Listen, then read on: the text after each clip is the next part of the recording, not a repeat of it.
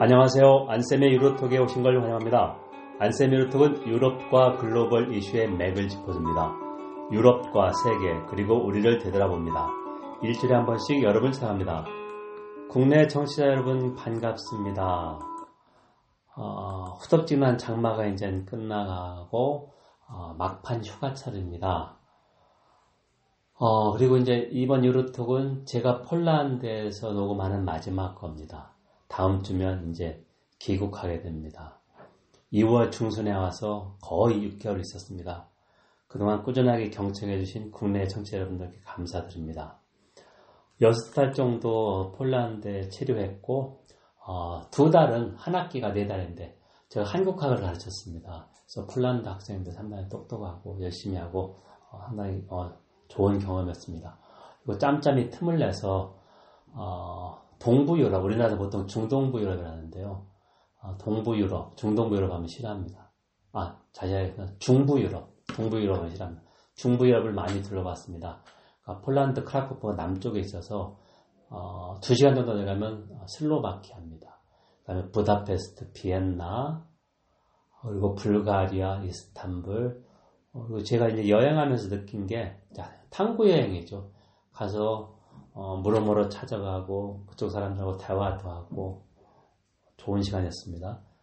어, 유명 관광지만 가면은 너무 붐비고 재미가 없기 때문에 어, 붐비지 않는 곳 그리고 붐비지 않는 시간에 어, 잘 모르는 곳을 찾아가서 어, 하나하나 배워가면서 하는 여행이 참 어, 좋더라. 그러니까 메모도 하고 지도도 보고 직접 그쪽 현지 사람한테 어, 정보도 얻고 그런 걸 좀 많이 어, 해보도록 노력했습니다. 그동안 이제 많이 메모도 해놔서 어, 유로톡 시간에 아, 짬짬이 시간이 되면 어, 그런 걸 좀 얘기할 수 있도록 하겠습니다. 자 오늘은 어, 무역 분쟁에서 투자 법원 그리고 투자자 국가 분쟁 해결을 한번 비교해 보겠는데요. 어, 또 다른 주제는 미국의 WTO 세계무역기구를 거의 무력화시켰습니다. 자, 그래서 어, 우리 같이 소규모 개방경제국가 대외 의존도가 80%가 넘습니다. 그러니까 수출입이 국내 총생산을 차지하는 게 80%가 넘기 때문에 대외 무역 관계가 상당히 취약한데 세계 무역 기구라고 하는 객관적인 제3자가 분쟁도 해결해주고 어, 관세도 인하고 그렇게 하는데 이게, 이게 무력화되면 우리는 큰 타격을 받는다. 과연 어떠한 해결책이 있을 것인가? 제가 129회에서 어, 자유주의 무역 보건 체제, 자유주의 무역 체제 복원이 가능한 건데, 그걸 조금 더 대안이 어, 좀 나오고 있습니다. 그걸 한번 집중적으로 해결해 보겠습니다. 여러분, 첫 번째로 세계 무역 기구 WTO 분쟁 해결 기구가 무력화한다, 무력화된다. 무슨 뜻인지 한번 보겠습니다. 우리나라가 5월 달에, 어, 일본을 이긴 게 있습니다. 상당히 통쾌하게 있습니다.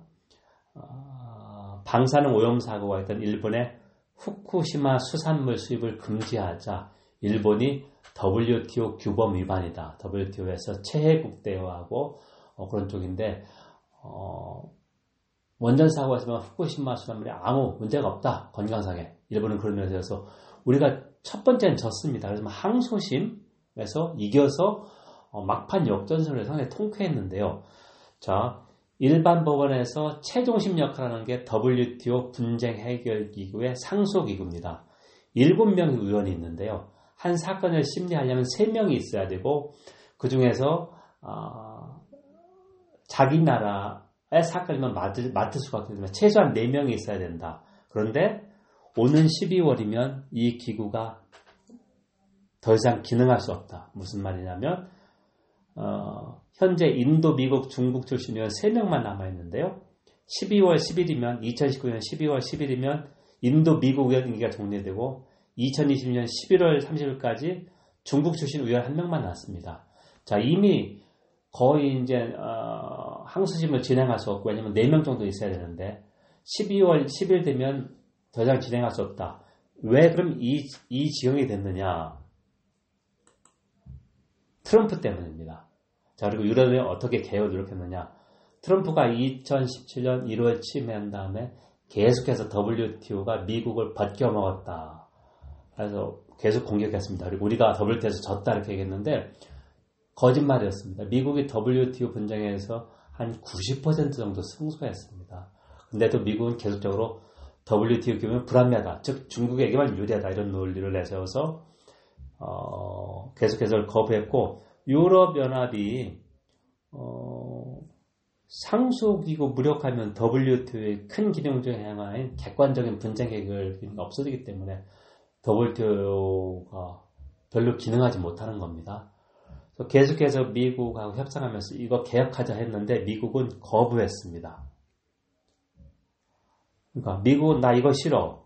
그다음에 유럽연합이 합리적 개혁안 제시도 거부하고 그다음에 자신의 개혁안을 제시하지 않습니다. 즉 무슨 말이냐면 이 기구를 무력화시키겠다는 거하고 그대로 따르고 있습니다. 트럼프 때문이죠. 자, 정확합니다. 미국의 USTR 국제통상 대표부나 이쪽도 어, 라이트하이저라고 하는 우리나라 그 어, 김종현 어, 국가안보 제2차장하고 어, 동문으로 알고 있는데 이쪽 사람들 상당히 아, 대중국 강경론자다. 그래서 완전히 이걸 무력화시켜서 트럼프 특징의 양자 해결입니다. 둘이 쇼부를 쳐서 해결하겠다는 겁니다. 다자 규범을 무시하죠. 자, 그러면 이제 유럽연합과 캐나다가 어떤 대안을 제시했느냐. 비판하면 안 되기 때문에 합리적 대안인가 한번 보겠습니다. 어, 테마는 WTO 항소심 의원을, 의원 패널리스트죠. 어, 분쟁 해결 기구에 활용하겠다. 그래서 이제 12월 테마는 두 명이 이제 확보되고, 그 다음에 어, 국제적으로 명망 있는 통상 전문가, 통상 변호사를 추가로 임명하려고 합니다. 그래서 유럽연합과 캐나다가 2017년 9월에 어, 자유무역 협정 세타라고 합니다. 포괄적 경제 무역 협력 협정 어, 잠정 발효에 들어갔는데 거기에서 음, 어, 이런 걸 세번 논의를 했고 이제 이걸 합의해서 어, 또 하나 중요한 게 다른 나라들한테도 그러니까 세계 무역회 회원국이 164개국입니다. 어, 여기에 동참하쇼. 그러니까 예를 들면 우리나라도 유럽연합과 FTA가 있는데 어, WTO 분쟁 해결 기능 DSB가 무력화됐기 때문에 우리가 유럽연합이 한 이런 법원에 우리도 하겠다면 됩니다. 상당히 합리적인 대안이라고 생각합니다. 자, 그리고 또 하나가 투자자 국가 분쟁 해결 investor state dispute system 많이 들었습니다. 한미 FTA 대표적 독소 조항으로 해결 어, 문제가 되어 왔는데요. 이거에 대안으로 유럽연합과 캐나다가 투자 법원을 제시했고 이것을 국제 어, 어, FTA 자유무역 협정의 하나의 규범으로서 전파하려고 합니다. 자, 우리 한미 FTA에서 ISD가 왜 문제가 됐느냐면 호주나 싱가폴도 이미 이것 때문에 정부가 권오를 겪었다. 투자자 그러니까 어, 외국 기업이 투자 유치국에 들어가서 투자를 한 다음에 정부의 고유 주권인 정책 때문에 손해를 입었다면서 어, 소송 정확하게는 분, 어, 중재를 요청합니다. 소송도 아닙니다. 분쟁. 그래서 국, 어, 기업들 사이의 그 중재, 중재는 기본적으로 기업한테 유리하고 어, 정부의 보건 정책도 핵심 주권인데 예를 들면 호주에서 있던 예를 들어보겠습니다. 담배가 워낙 해롭기 때문에 호주가 담배 회사한테 American Tobacco한테 담배가 건강에 해롭다는 어, 문구를 글씨도 좀 크게 쓰고 잘 보이는 디자인을 해라 했더니 이 American Tobacco가 호주 정부가 이 정책 때문에 자기가 손해를 입었다면 ISDS를 했습니다. 결국은 호주 정부가 이겼는데 이게 한 7, 8년 소송이 되겠습니다. 자, 우리 한미 FTA에서 진보 쪽은 이거 반대했는데 결국 사실이 드러나서 우리 애완은행 론스타, 론스타가 ISDS에 우리 정부가 졌고 어, 가장 최근은 이란의 어, 디아니 가문이라고 하는 회사가 대우 일렉트로닉스 우선 협상자로 지정됐는데 정부가 자격이 안 맞는다고 그걸 박탈했더니 ISDS에서 이겨서 우리 정부가 730억 원을 물어줘야 됩니다. 배상. 혈세죠. 그 다음에 론스타와의 소송에서 우리 정부는 몇 조 소비, 소비를 받, 어, 손해를 받습니다. 자, 이 정도 되는데, 그럼 투자 법원은 뭐냐? 법원이라고 하는 것은 법관들이 시시비비를 가는 겁니다. 중재가 아닙니다. 그러니까 훨씬 더 객관적이고 투명적이 투명하다. 그리고 중요한 거는 EU와 캐나다가 FTA에서 투자법원을 설립했고 그 다음에 트럼프 출범 전에 오바마 행정부 때 유럽 연합과 미국이 어, 자유무역 협정 TTIP이라고 합니다. TTIP 어, 범대서양 무역 및 투자 파트너십 거기에서도 투자 법원을 EU가 제시했습니다. ISDS 대신에 하지만 미국은 반대했는데요. 자, 이 정도로 유럽연합이 어, 좀 더 합리적인 규범을 전, 만들고 전파하기 노력하고 있다. 자, 그렇다면 우리는 어떻게 될 것인가? 소규모 개방 경제, 대외 의존도가 86.8%입니다. 한국은행 자료입니다. 2018년 국내 총소득, GNI에서 수출입이 차지하는 수출입, 무역이 차지하는 규모가 86.8%입니다. 자, 그렇기 때문에 당연히 미국의 일방주의에 적절하게 대응하는 게 기본이면서 어, 제가 오늘 여기서 두 개 강조했습니다. WTO 분쟁 해결 기회가 사실상 무력화된다. 항소심이 없어지면은 그 이전에 그 전에 1심에 해당하는 게 있으나 마나 하다.